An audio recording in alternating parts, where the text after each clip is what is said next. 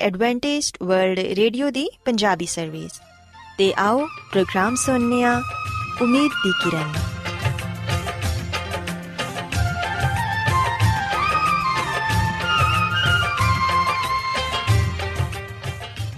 ਸਾਥਿਓ, ਪ੍ਰੋਗਰਾਮ ਉਮੀਦ ਦੀ ਕਿਰਨ ਦੇ ਨਾਲ ਮੈਂ ਤੁਹਾਡੀ ਮੇਜ਼ਬਾਨ ਫਰਾਸਲੀਨ ਤੁਹਾਡੀ ਖidmat 'ਚ ਹਾਜ਼ਰ ਹਾਂ ਸਾਡੀ ਪੂਰੀ ਟੀਮ ਵੱਲੋਂ ਪ੍ਰੋਗਰਾਮ ਸੁਣਨ ਵਾਲੇ ਸਾਰੇ ਸਾਥੀਆਂ ਨੂੰ ਸਾਡਾ ਪਿਆਰ ਭਰਾ ਸਲਾਮ ਕਬੂਲ ਹੋਏ। ਸਾਥਿਓ, ਉਮੀਦ ਕਰਨੀਆ ਕਿ ਤੁਸੀਂ ਸਾਰੇ ਖੁਦਾ ਤਾਲਾ ਦੇ ਫਜ਼ਲੋ ਕਰਮ ਨਾਲ ਖੈਰੀਅਤ ਨਾਲ ਹੋ।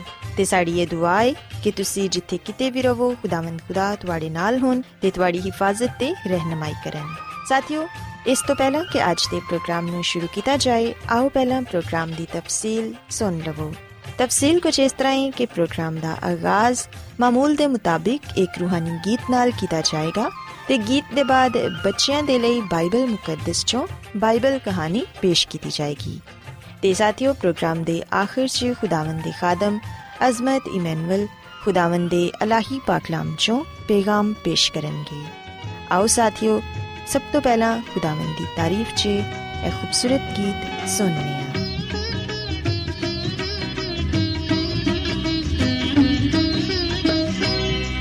ਤੁਸੀਂ ਗਾਓ ਸਨਾ ਗਾਓ ਸਨਾ ਤੁਸੀਂ ਅਬਦੀ ਤੁਸੀਂ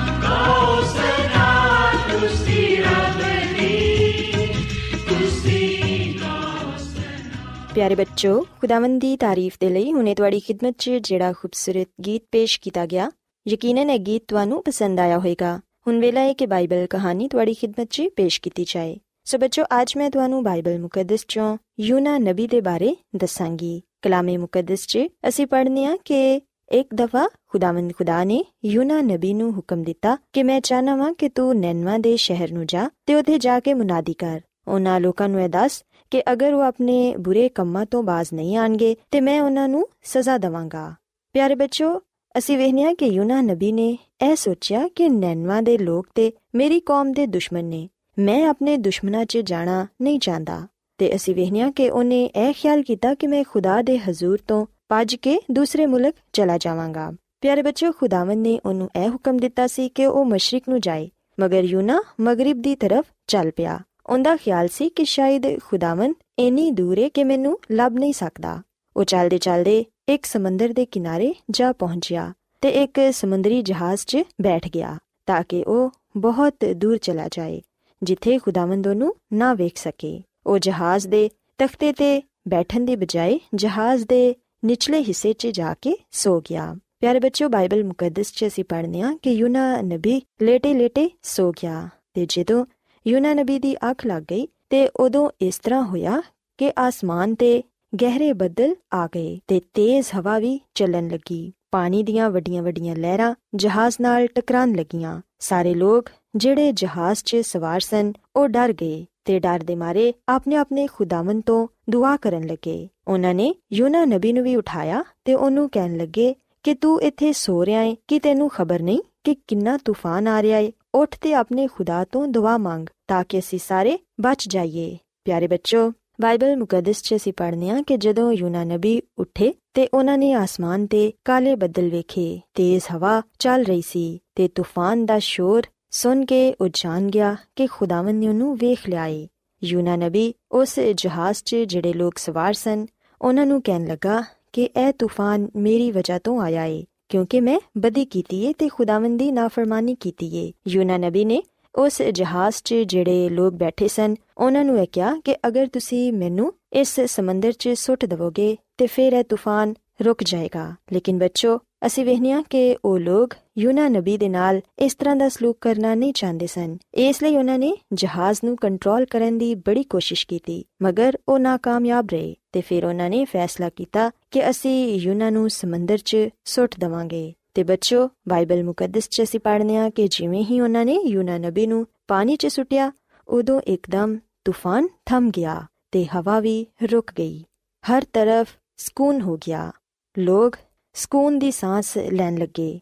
ਪਿਆਰੇ ਬੱਚਿਓ ਬਾਈਬਲ ਮੁਕੱਦਸ 'ਚ ਅਸੀਂ ਪੜ੍ਹਨੇ ਆ ਕਿ ਖੁਦਾਵੰਦ ਖੁਦਾ ਹਜੇ ਵੀ ਯੂਨਾ ਨਬੀ ਦੀ ਹਿਫਾਜ਼ਤ ਕਰ ਰਹੇ ਸਨ ਖੁਦਾਵੰਦ ਖੁਦਾ ਨੇ ਉਹਨਾਂ ਨੂੰ ਡੁੱਬਣ ਨਾ ਦਿੱਤਾ ਬਲਕਿ ਇੱਕ ਬਹੁਤ ਵੱਡੀ ਮੱਛਲੀ ਨੇ ਯੂਨਾ ਨਬੀ ਨੂੰ ਨਿਗਲ ਲਿਆ ਇਹ ਹਕੀਕਤ ਹੈ ਕਿ ਮੱਛਲੀ ਦੇ ਪੇਟ 'ਚ ਜ਼ਿੰਦਾ ਰਹਿਣਾ ਕੋਈ ਆਸਾਨ ਗੱਲ ਨਹੀਂ ਲੇਕਿਨ ਖੁਦਾਵੰਦ ਖੁਦਾ ਨੇ ਯੂਨਾ ਨਬੀ ਨੂੰ ਤੌਬਾ ਕਰਨ ਦਾ ਮੌਕਾ ਦਿੱਤਾ ਤੇ ਬੱਚੋ ਅਸੀਂ ਵੇਖਨੀਆ ਕਿ ਉਦੋਂ ਯੂਨਾ ਨਬੀ ਨੇ ਮੱਛਲੀ ਦੇ ਪੇਟ 'ਚ ਆਪਣੀ ਨਾਫਰਮਾਨੀ ਤੇ ਅਫਸੋਸ ਕੀਤਾ ਤੇ ਉਹਨੇ ਸੋਚਿਆ ਕਿ ਖੁਦਾਵੰਦ ਇੱਥੇ ਵੀ ਮੈਨੂੰ ਵੇਖ ਰਹੇ ਨੇ। ਲਿਹਾਜ਼ਾ ਉਹਨੇ ਮਾਫੀ ਮੰਗੀ ਤੇ ਇਹ ਕਿਹਾ ਕਿ ਮੈਂ ਖੁਦਾਵੰਦ ਦੀ ਫਰਮਾਬਰਦਾਰੀ ਕਰਾਂਗਾ। ਪਿਆਰੇ ਬੱਚੋ, ਉਦੋਂ ਯੂਨਾ ਨਬੀ ਨੇ ਖੁਦਾਵੰਦ ਦਾ ਫਰਮਾਬਰਦਾਰ ਰਹਿਣ ਦਾ ਵਾਅਦਾ ਕੀਤਾ ਤੇ ਫਿਰ ਖੁਦਾਵੰਦ ਨੇ ਮੱਛਲੀ ਨੂੰ ਇੱਕ ਕਿਨਾਰੇ ਤੇ ਭੇਜਿਆ ਤੇ ਮੱਛਲੀ ਨੇ ਯੂਨਾ ਨਬੀ ਨੂੰ ਉਸ ਕਿਨਾਰੇ ਤੇ ਉਗਲ ਦਿੱਤਾ। ਇਸ ਵਾਰੀ ਯੂਨਾ ਨਬੀ ਖੁਦਾਵੰਦ ਦੇ ਕਹਿਣ ਤੇ ਨੈਨਵਾ ਸ਼ਹਿਰ ਨੂੰ ਗਏ। ਤੇ ਉੱਥੇ ਜਾ ਕੇ ਉਹਨਾਂ ਨੇ ਇਹ ਮੁਨਾਦੀ ਕੀਤੀ ਕਿ 40 ਦਿਨਾਂ 'ਚ ਨੈਨਵਾ ਤਬਾਹ ਹੋ ਜਾਏਗਾ। ਪਿਆਰੇ ਬੱਚੋ, ਅਸੀਂ ਵੇਖਨੇ ਕਿ ਯੂਨਾ ਨਬੀ ਦਿਲੋਂ ਖੁਸ਼ ਸੀ ਕਿ ਉਹਦੀ ਕੌਮ ਦੇ ਦੁਸ਼ਮਣ ਤਬਾਹ ਹੋ ਜਾਣਗੇ।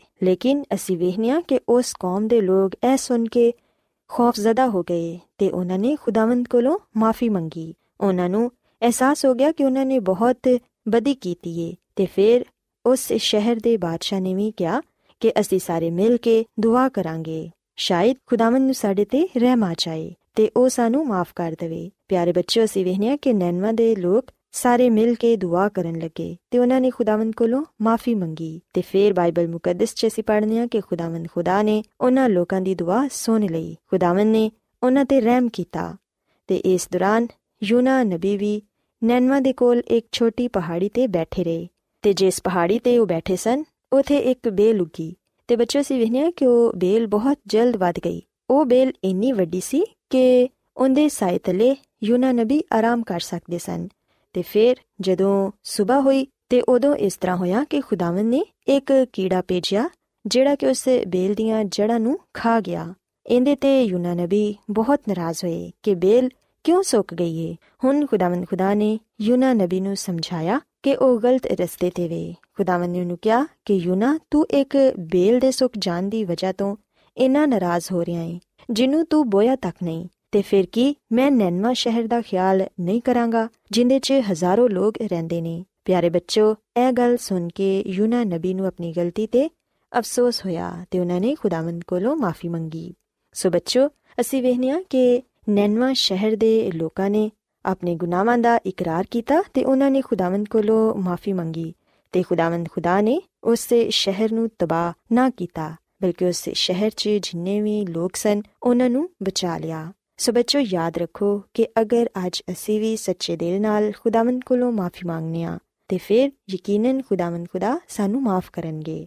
ਇਸੇ ਤਰ੍ਹਾਂ ਇਹ ਗੱਲ ਵੀ ਯਾਦ ਰੱਖੋ ਕਿ ਜਿਵੇਂ ਯੂਨਾ ਨਬੀ ਖੁਦਾਵੰਦ ਦੀ ਨਜ਼ਰ ਤੋਂ ਪਾਜ ਰਿਹਾ ਸੀ, ਅਸਾਂ ਖੁਦਾਵੰਦ ਦੀ ਨਜ਼ਰ ਤੋਂ ਨਹੀਂ ਪਛਣਾ ਬਲਕਿ ਅਸਾਂ ਖੁਦਾਵੰਦ ਖੁਦਾ ਦੇ ਹੁਕਮਾਂ ਤੇ ਅਮਲ ਕਰਨਾ ਹੈ ਕਿਉਂਕਿ ਉਹ ਸਾਨੂੰ ਹਰ ਜਗ੍ਹਾ ਵੇਖਦੇ ਨੇ। ਉਹਨਾਂ ਦੀ ਨਜ਼ਰ ਹਰ ਇੱਕ ਸ਼ਖਸ ਤੇ ਵੇ। ਪਿਆਰੇ ਬੱਚੋ ਅਗਰ ਅਸੀਂ ਅਚਾਨਿਆ ਕਿ ਅਸੀਂ ਖੁਦਾਵੰਦ ਦੇ ਬੇਟੇ ਤੇ ਬੇਟੀਆਂ ਕਹਿਲਾਈਏ, ਤੇ ਫਿਰ ਉਹਨਾਂ ਦੇ ਹੁਕਮਾਂ ਤੇ ਅਮਲ ਕਰਨਾ ਸਾਡਾ ਫਰਜ਼ ਹੈ ਉਮੀਦ ਕਰਨੀਆ ਕਿ ਅੱਜ ਦੀ ਬਾਈਬਲ ਕਹਾਣੀ ਤੁਹਾਨੂੰ ਪਸੰਦ ਆਈ ਹੋਵੇਗੀ। ਆਓ ਹੁਣ ਖੁਦਾਵੰਦ ਦੀ ਤਾਰੀਫ 'ਚ ਇਹ ਖੂਬਸੂਰਤ ਗੀਤ ਸੁਣੀਏ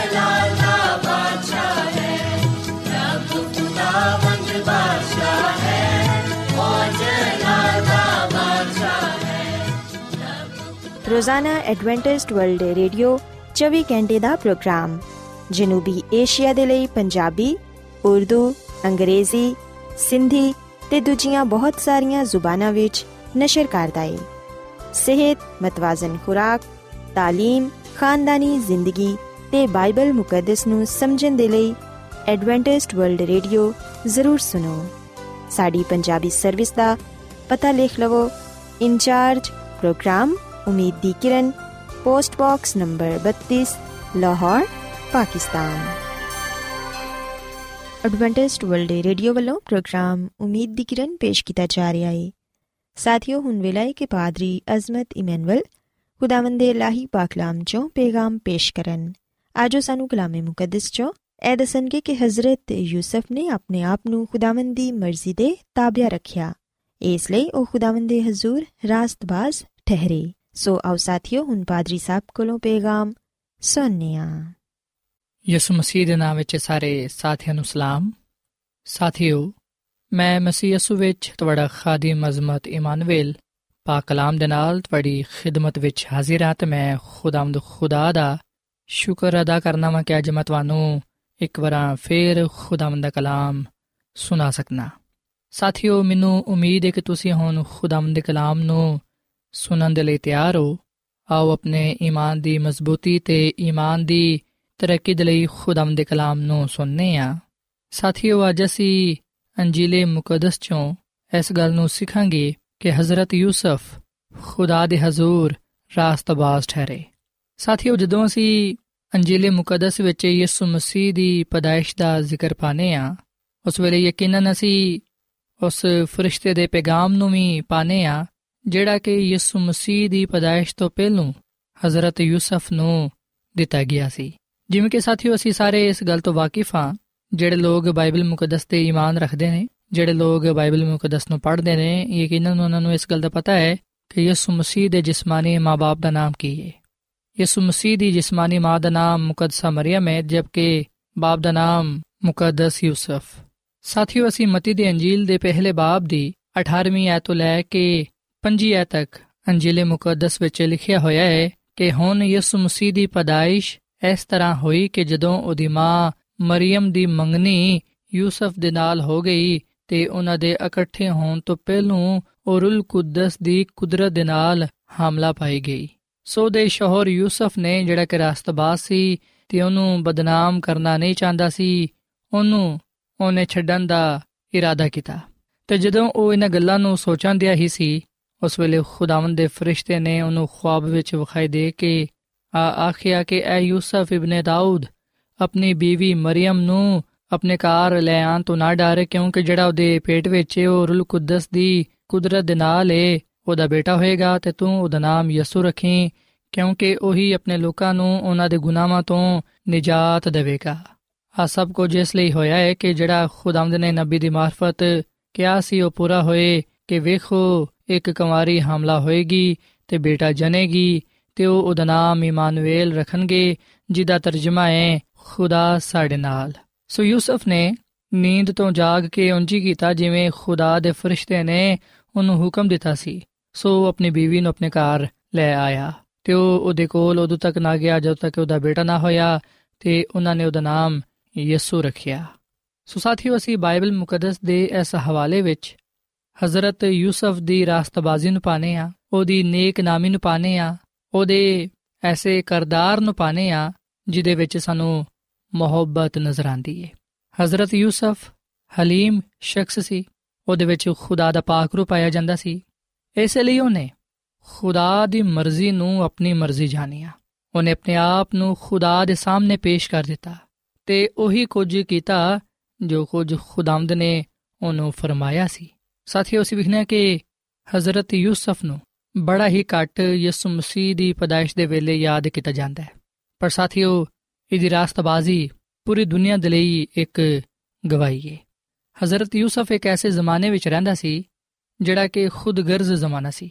ਸੋ ਹਜ਼ਰਤ ਯੂਸਫ ਨੇ ਬੁਰੇ ਦੌਰ ਵਿੱਚ ਰਹਿੰਦੇ ਹੋਇਆਂ, ਬੁਰੇ ਜ਼ਮਾਨੇ ਵਿੱਚ ਰਹਿੰਦੇ ਹੋਇਆਂ ਉਹਨੇ ਲੋਕਾਂ ਦੀ ਪਰਵਾਹ ਨਾ ਕੀਤੀ, ਲੋਕਾਂ ਦੇ ਲਾਂਤਾਂ ਦੀ ਪਰਵਾਹ ਨਾ ਕੀਤੀ, ਬਲਕਿ ਉਹਨੇ ਨਜਾਤ ਦੇ ਮਨਸੂਬੇ ਨੂੰ ਮੁਕੰਮਲ ਕਰਨ ਦੇ ਲਈ ਖੁਦਾ ਦਾ ਸਾਥ ਦਿੱਤਾ।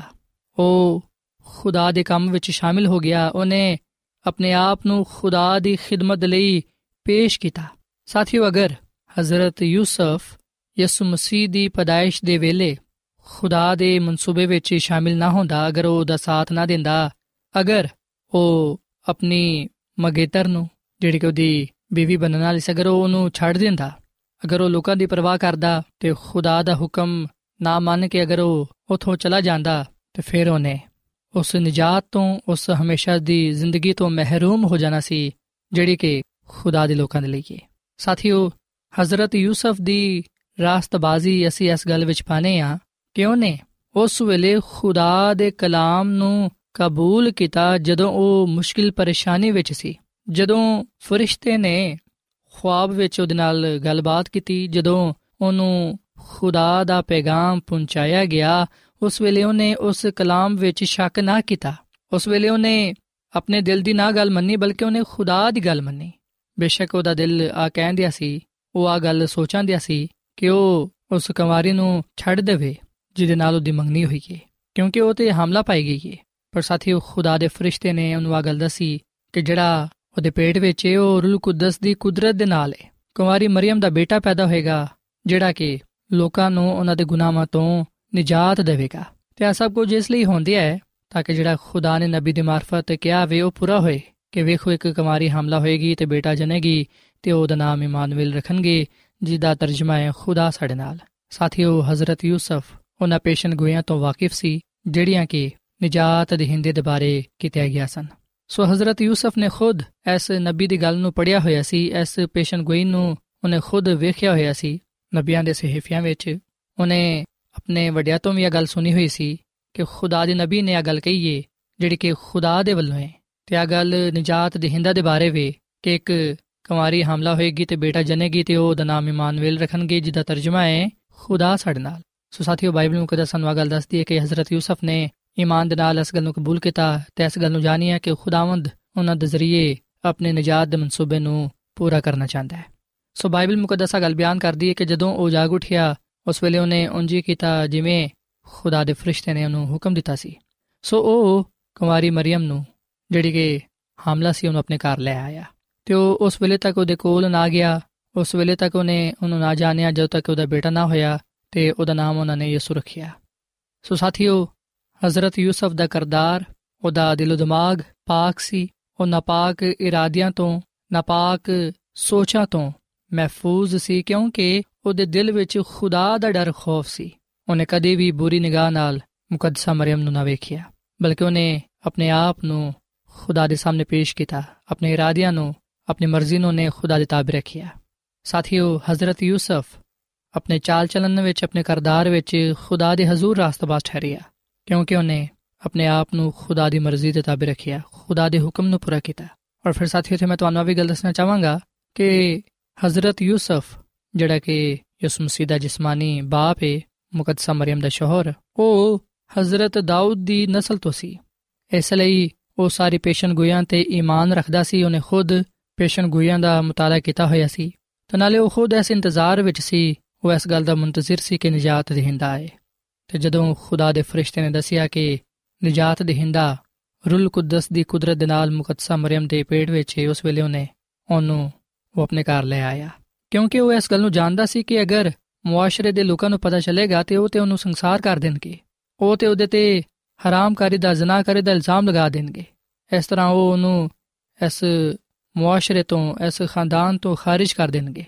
ਸੋ ਸਾਥੀਓ, ਅਸੀਂ ਵੇਖ ਸਕਦੇ ਹਾਂ ਕਿ ਕਿਸ ਤਰ੍ਹਾਂ ਹਜ਼ਰਤ ਯੂਸਫ ਨੇ ਨਾ ਸਿਰਫ ਆਪਣੇ ਆਪ ਨੂੰ ਬਲਕਿ ਮੁਕੱਦਸਾ ਮਰੀਮ ਨੂੰ ਵੀ। ਲੋਕਾਂ ਦੇ ਸਾਹਮਣੇ ਤੇ ਖੁਦਾ ਦੇ ਸਾਹਮਣੇ ਬੇਅਬ ਰੱਖਿਆ। ਉਹਨਾਂ ਨੇ ਆਪਣੇ ਆਪ ਨੂੰ ਇਸ ਵੱਡੀ ਆਜ਼ਮਾਇਸ਼ ਦੇ ਵੇਲੇ ਖੁਦਾ ਦੇ ਸਾਹਮਣੇ ਰੱਖਿਆ। ਤੇ ਖੁਦਾਮਦ ਨੇ ਵੀ ਉਹਨਾਂ ਦੀ ਮਦਦ ਕੀਤੀ। ਖੁਦਾਮਦ ਨੇ ਉਹਨਾਂ ਦੀ ਹਿਫਾਜ਼ਤ ਕੀਤੀ ਤੇ ਅਸੀਂ ਵੇਖਿਆ ਕਿ ਕੋਈ ਵੀ ਉਹਨਾਂ ਦੇ ਖਿਲਾਫ ਖੜਾ ਨਾ ਹੋਇਆ। ਕਿਉਂਕਿ ਖੁਦਾਵੰਦ ਸਾਰੇ ਨਿਜ਼ਾਮ ਨੂੰ ਸੰਭਾਲਣ ਵਾਲਾ ਹੈ ਤੇ ਉਹਨੇ ਪਹਿਲੋਂ ਹੀ ਸਭ ਕੁਝ ਇੰਤਜ਼ਾਮ ਕੀਤਾ ਹੋਇਆ ਸੀ। ਔਰ ਫਿਰ ਸਾਥੀਓ ਇਹ ਤੋਂ ਬਾਅਦ ਅਸੀਂ ਵੇਖਿਆ ਕਿ ਹਜ਼ਰਤ ਯੂਸਫ ਮੁਕੱਦਸਾ ਮਰੀਮ ਨੂੰ ਬਾਦਸ਼ਾਹ ਦੇ ਹੁਕਮ ਦੇ ਮੁਤਾਬਿਕ ਨਾਮ ਲਿਖਵਾਉਣ ਦੇ ਲਈ ਬੈਤਲਹਮ ਨੂੰ ਲੈ ਗਿਆ ਤੇ ਜਿਵੇਂ ਕਿ ਅਸੀਂ ਇਸ ਗੱਲ ਤੋਂ ਵਾਕਿਫ ਹਾਂ ਕਿ ਫਿਰ ਉੱਥੇ ਖੁਦਾਵੰਦ ਯਿਸੂ ਮਸੀਹ ਦੀ ਪੈਦਾਇਸ਼ ਹੋਈ ਬੈਤਲਹਮ ਵਿੱਚ ਯਿਸੂ ਮਸੀਹ ਪੈਦਾ ਹੋਏ ਜਿਸ ਵੇਲੇ ਗਡਰੀਏ ਮਜੂਸੀ ਯਿਸੂ ਮਸੀਹ ਨੂੰ ਸਜਦਾ ਕਰਨ ਨੂੰ ਆਏ ਉਸ ਵੇਲੇ ਹਜ਼ਰਤ ਯੂਸਫ ਮੁਕੱਦਸਾ ਮਰੀਮ ਦੇ ਨਾਲ ਸੀ ਤੇ ਹਜ਼ਰਤ ਯੂਸਫ ਉਸ ਵੇਲੇ ਵੀ ਮੁਕੱਦਸਾ ਮਰੀਮ ਦੇ ਨਾਲ ਸੀ, ਆਪਣੇ ਬੇਟੇ ਯਿਸੂ ਮਸੀਹ ਦੇ ਨਾਲ ਸੀ, ਜਦੋਂ ਉਹਨੂੰ 40 ਦਿਨਾਂ ਦੇ ਬਾਅਦ ਹੈਕਲ ਵਿੱਚ ਪੇਸ਼ ਕੀਤਾ ਗਿਆ। ਔਰ ਫਿਰ ਅਸੀਂ ਨੇ ਕਿ ਇਹ ਤੋਂ ਬਾਅਦ ਜਦੋਂ ਹੈਰੋਦਿਸ ਬਾਦਸ਼ਾਹ ਵਫਾਤ ਪਾ ਗਿਆ, ਉਸ ਵੇਲੇ ਮੁਕੱਦਸਾ ਮਰੀਮ ਤੇ ਯਿਸੂ ਮਸੀਹ ਨੂੰ ਹਜ਼ਰਤ ਯੂਸਫ ਵਾਪਸ ਮਿਸਰ ਵਿੱਚ ਲੈ ਆਇਆ। ਔਰ ਫਿਰ ਨਾਸਰਤ ਵਿੱਚ ਉਹ ਵਾਪਸ ਆਏ। ਇਸ ਤਰ੍ਹਾਂ ਫਿਰ ਅਸੀਂ ਨੇ ਕਿ ਹਜ਼ਰਤ ਯੂਸਫ ਤੇ ਮੁਕੱਦਸਾ ਮਰੀਮ ਯਰੂਸ਼ਲਮ ਨੂੰ ਚਲੇ ਗਏ।